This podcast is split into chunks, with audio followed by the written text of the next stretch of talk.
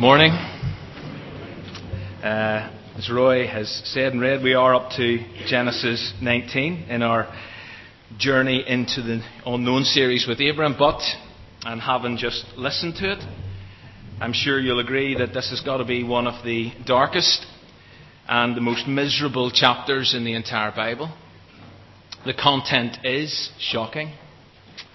Uh, if ever a Sunday morning sermon required a certificate 15 rating, uh, this is it. Not because I intend to be offensive, nor do I intend to be inappropriate, but I say this because these 38 verses of sacred text are deeply disturbing. As narrative story, it's stomach churning material that may and does upset lots of people. But I'm not going to try to sanitize it. I'm not going to gloss over the horror of it. And so this, this may get a little uncomfortable. But as we trek our way through the various sordid scenes, I am going to attempt to make connections. I'm going to attempt to draw out some challenges for us to consider. Challenges and connections that, if you have been travelling with us on this journey, then they're going to be familiar to you, but I hope they're not going to be too repetitive. Genesis 19 is the story of Sodom and Gomorrah's destruction. But the central character in these scenes is Abraham's nephew, Lot. And at some stage during his lifetime, we know that Lot entered into a covenant relationship with Almighty God, because in 2 Peter 2 7 we read that Lot was a righteous man. But as we've already discovered, and what we're going to discover here again, is that Lot turns out to be a righteous man who mixed it up with the world. A righteous man who compromised his faith. Lot made so many poor choices. And I want to suggest this morning that he stands as a warning to every Christian about the dangers of chameleon Christianity, where you just blend in, you conform where we become tasteless salt and hidden light, rarely making a difference, rarely taking a stand for godliness, for holiness, and for truth. Back in chapter 13, you'll remember that Lot gets to choose where to live. And so, after looking across the lush plain of Jordan, which reminds him of Egypt, he opts for there. And even though the area was morally bankrupt, Lot reckons, you know, I can, I can live there. I can survive there. And so he moves to Sodom, or at least he heads for Sodom.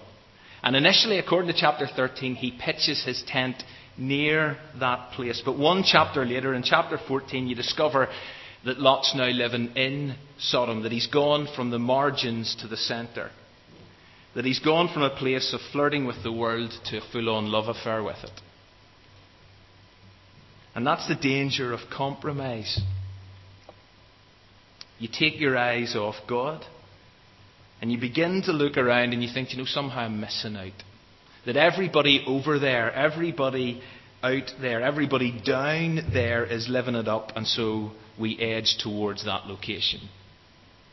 Initially, you hang round the fringes, you dip in a little, nothing too serious, but before you know it, you've taken up residence there. You're in. And although in the world isn't the issue, in the world isn't a problem, the danger comes from being far too off the world for your own good. And that's a pretty fair reflection of Lot's situation. He's in and he's off.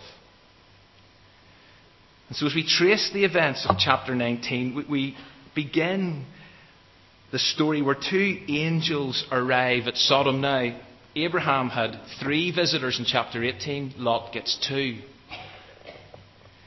And they meet Lot sitting in the gateway of the city, and that's significant. That's really important. That's actually incredibly interesting because it implies, it reveals that Lot has not only moved into Sodom, but he's become a city father because it was the city fathers who sat at the gate. It was only men of standing who were there. But unlike Daniel or Joseph, who also had key positions in similar contexts, Lot was not an influencer for good nor for God. And when it comes to compromise, you can't be. Now, whenever Lot sees these two men, he recognizes their importance, and we know that he recognizes their importance because the first thing he does is he bows to the ground. And then he insists that they come back to his house. Come back with me and have a wash. He must have offered them a meal because that's what he prepares for them. But he also says to them, Come back and stay overnight with me. And initially they, they say, No, we don't want to do that. We want to stay here in the city square. But he must have kept asking them to come home with him. And so they accept the invitation and they go to his house. And just as they're heading towards bed, all the men, what do you hear? All the men not just one or two, but all the men, it says, from every part of the city. And later on, we also discover it's both young men and old men. All men from every part of the city turn, turn up at Lot's door. And they surround his house. And this is where it gets disturbing. Because they order Lot to send out the two visitors because they want to gang rape them Now Lot steps outside. And he shuts the door behind him and he tries to reason with the mob as a city dignitary who thinks that he's got authority but discovers he's got none. He addresses them as friends, which is frightening in itself. Friends? Who needs friends like this? Friends. And then he comes up with what he thinks is a solution to the situation. And at this point, you discover just how twisted Lot's thinking and moral conscience has become. Because he offers his two daughters, who are still virgins, to this crowd. And here's what he says to them, and I'm just quoting Do with them. Do with them what you like. What would possess a father to suggest that? What? Thankfully for his two daughters' sake, the crowd won't entertain the proposal. And they're just about to break the door down whenever the two visitors reach out, grab Lot, drag him inside, slam the door, and then they cause all the men, young and old, to become blind so that they carry, cannot carry out their horrendous intentions. Lot now realizes that, yes, these are two quite extraordinary men, because not only can they blind an entire community, but it's what they say next that reveals just how incredible they are. We're up to verse 12. Lot is asked about the rest of his family, and he's urged to get them out of the city because these two angels, on God's behalf, are about to destroy the place. So Lot goes, it says, and finds his two prospective sons in law. And he stresses their need to escape because of the impending destruction and judgment, but they simply laugh in his face. You're a joke, Lot. You see, Lot has little or no influence on anyone, including his own family connection. And you contrast that with Abraham, who in chapter 17 was so respected and so admired by not only his immediate family, but by literally hundreds of other men that they were willing to be circumcised on his advice. Lots of people took what Abraham said seriously. Nobody took what Lot said seriously. And, and what about us? And maybe this is more directed towards the men in the congregation this morning, but do our families, do those within our sphere of influence listen, respect, and take seriously what we share about our faith? The specific laughable issue for these two men was Lot's reference to impending destruction. And again, in terms of our context, we probably still find that most people think we're only joking whenever we ever if we ever do talk about God's coming judgment.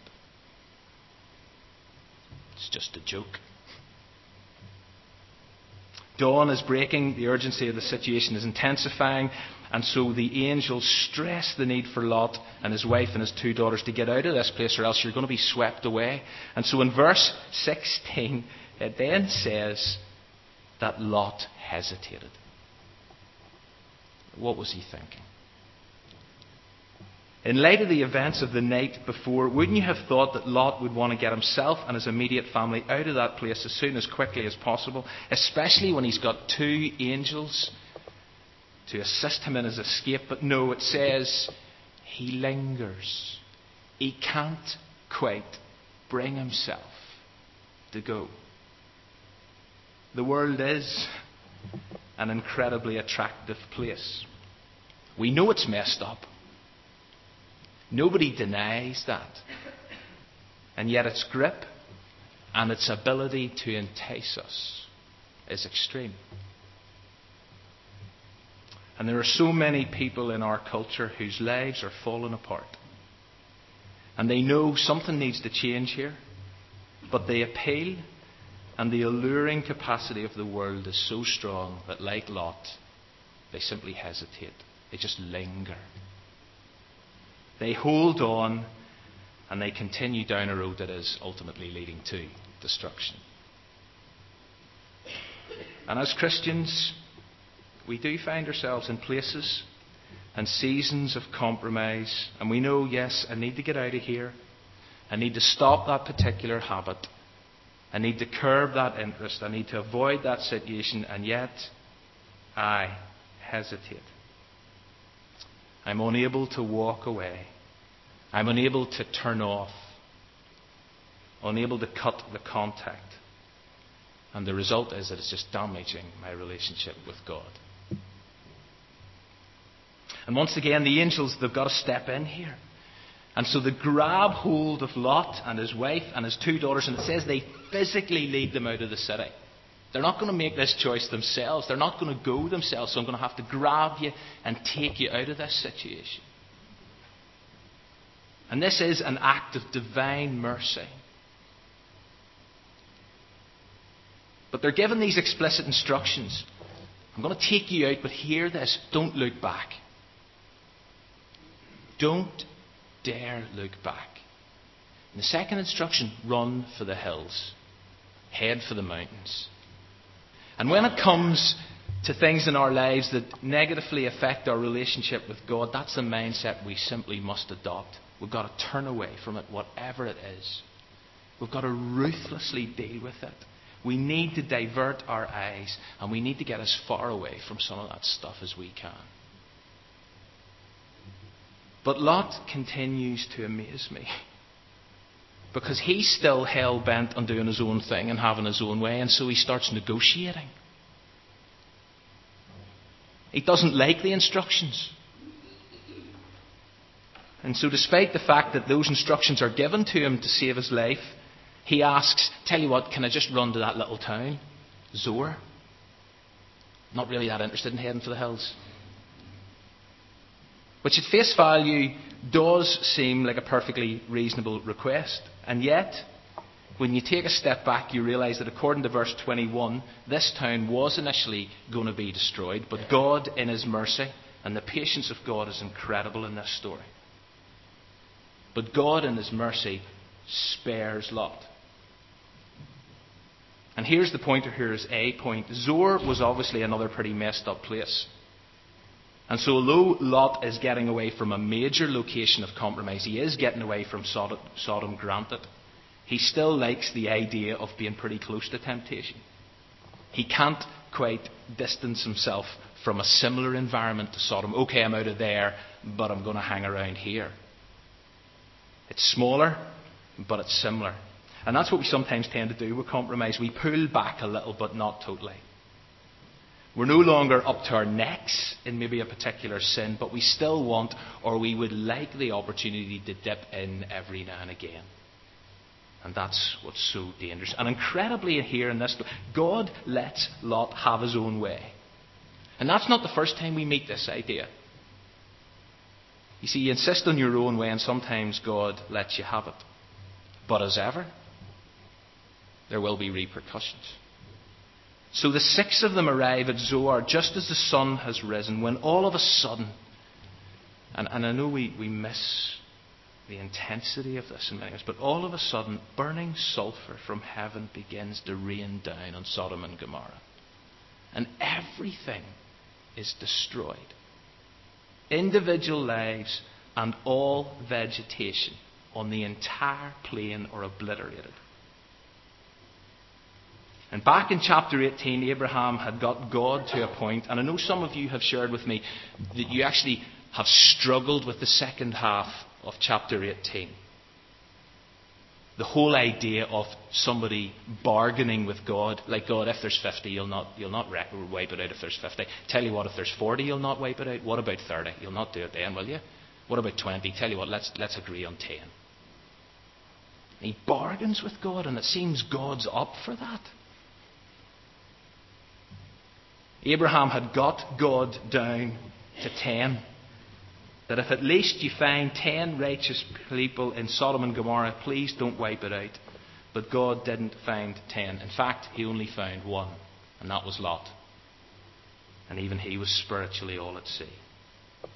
So God follows through on the promise of judgment and destruction. And one of the key things you learn about God from Scripture is the duality of his patience and his severity. God is long suffering. He is. But his patience has a limit. And the story of the flood in Genesis 6, another case in point. God's holiness was offended by the immorality that characterized the earth, but he was not quick to execute judgment. God held back for 120 years before the downpour of his wrath. 120 years of an opportunity to get right with God, 120 years of grace, but then 40 days, 40 nights of righteous anger. And God's feelings about sin haven't changed at all. They will not change, they cannot change. God's holy character is still grieved by sin. God cannot and simply never will turn a blind eye to our offensive mindset, our behaviour, our attitude that characterized the people of Sodom and Gomorrah. His patience ran its course, and he stepped in and he acted and he acted decisively. And he annihilated the unrighteous. And even as I say that, I realize that that may offend or it may deeply disturb some people here this morning. The idea of God annihilating. And yet the judgment of God's a reality. And this for me is why it's certificate 15 stuff. This is what I find so difficult about this chapter.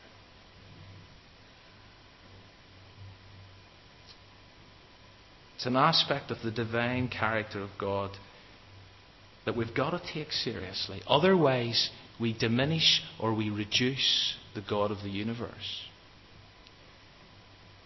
And the importance of this for us today is eternally significant. Jesus, in, in Luke 17, he referred to the judgment of God in Noah's day. And those of you who know that text will also know that Jesus referred to the judgment of God in Lot's day. But then he went on to say that a similar day is still coming. A similar day lies ahead when the judgment of God will fall again. And God is going to step in again, but this time not into specific places. Next time it's going to be the end of the world as we know it. We still live in the day of grace. We still live in between the first and the second advent. We still live in a moment where we can reconnect with God. We can confess our sin. We can begin to walk by faith, embrace truth, experience transformation. But there will come a time when enough's enough. And from God's perspective, all humanity again will experience and witness the downpour. Not a sulphur, but the downpour of God's wrath. And as I say, that's the bit of this that I find difficult to talk about. The other stuff is unsettling, it is disturbing, but it's this that I struggle with. God is long suffering. His patience still holds, but there is a limit. And therefore, the urgency not to run to the hills, but to run into the arms of a loving God. I cannot overemphasize the importance of that. To run into the arms of a loving God. Because the alternative is this it is a terrible thing to fall into the hands of a holy God. And the story then takes another sad twist because although the angels could drag Lot's wife out of Sodom, they couldn't get Sodom out of Lot's wife's heart. And so she does the very thing she's told not to do. She looks back. And apparently, in the Hebrew, what that actually means, means is she looked longingly for the city. And at that moment, Lot's wife became a pillar of salt, a monument to the grip that Sodom's lifestyle had on her. And if we go back or we jump forward to Luke 17, we discover three really important words from the lips of Jesus. Remember Lot's wife. You see, she still needs to stand as a reminder of compromise. It's a kind of mental picture, I believe, that we need to carry around with us so that whenever we are tempted to go back, to mix it up, to disobey God, to somehow get confronted with this graphic image of a woman solidified as a pillar of salt. Don't look back, David. Don't compromise. Hear what I'm saying. Stay focused. And we then cut in the story to a different place. Nearly done. Because in verse 27, we're temporarily back with Abraham. He's just got up. And he looks down at the dense smoke that's rising from the land and he realizes, you know something? God's judgment has fallen. God hasn't found ten. And in some ways, Abraham is, if you like, standing above the judgment of God and looking down. And that provides a kind of picture, maybe not a great one, but a kind of picture of the difference between the righteous and the unrighteous whenever it comes to the judgment of God. God's way, the path that Abraham chose leads to life, salvation, rescue, and hope, whereas man's path, the path that those in Sodom and Gomorrah had chose to follow, it leads to death, destruction, despair. And Abraham is probably anxious about his nephew. What about Lot? But verse 29, it's a brilliant verse. Verse 29 confirms, and it's interesting how it puts it, says, God remembered not Lot, he remembered Abraham. And so he brought Lot out of the catastrophe that overthrew the cities where Lot had lived. You see, amazing grace. How sweet the sound that saved the wretch like Lot. And then the final section of this chapter spirals further down. Because Lot and the girls leave Zoar out of fear, it says, for whatever reason, we're not told why, but they leave Zoar out of fear. They head for the mountains and they take up residence in a cave. And the two girls realize, you know something, there's no men around here to marry. That's because their prospective husbands have been annihilated. And they realize we're, we're not going to marry. There's nobody about here to marry. We're not going to have kids. And so they devise a sick plan to get Lot totally drunk and to lose their virginity with their dad. And on both occasions, Lot is so drunk that he can't even remember sleeping with his daughters. Couldn't remember when he lay down with them or when they got up and went. See, whenever you, uh, and, and this is harsh, I know, whenever you bring kids up within a particular environment and fail to influence them for good, they may become products of that environment. And so these girls' sense of right and wrong was non existent. And they both discover that they're pregnant, and each of them has a son, Moab and Ammon, the fathers of the Moabites and the Ammonites, who would become two of Israel's greatest enemies. More consequences to accompany bad choices. And the chapter ends, and that's the last glimpse we get of Lot in the Old Testament story. And after a chapter like that, there's two things you have to say. One, the Bible's not boring. Secondly, the Bible doesn't only record the good bits of people's stories, particularly, and remember, Lot's a righteous man. It doesn't just record the good bits of righteous people's stories. 2 Peter 2 goes on to say that actually Lot was tormented by the lawless deeds he saw and heard in Sodom and Gomorrah. But you're left, well, if he was so tormented, why didn't he leave? Why didn't he get himself and his family out of that environment? Why did he allow the surrounding culture to influence him to such a level? And all I can conclude is this that worldliness is not a matter of location, it's a matter of the heart.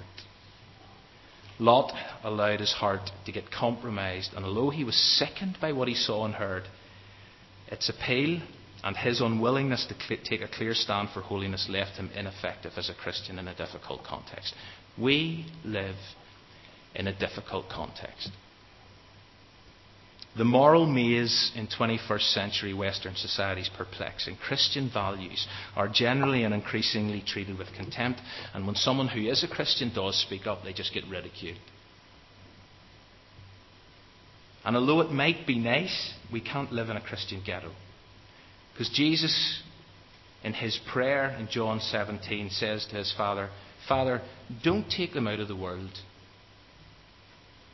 But he did plead with his Father to protect us within this hostile environment. And I know that at times many of us are sickened by what we see around us. But the challenge we face is to avoid the temptation of blending in and saying nothing, or to just go with the flow. But when that happens, our heart begins to erode, and we become increasingly desensitized to sin, even our own sin. And the poor choices multiply, the consequences intensify, and before we know it, we're in a place we never intended to be. And I know I've said it from here before, but that's the story of so many people I know. And so, my prayer for us this morning is that as a church we would guard against becoming chameleon Christians who drift closer and closer to the values of the world. Lot initially camped out in the outskirts. It wasn't long before he was in, it wasn't long before he was off. Don't risk compromise. And if you ever find yourself going in that direction, seek forgiveness, arrest the erosion, recommit your life to God. Remember Lot's wife, but whatever you do, don't forget her husband either. Let's pray.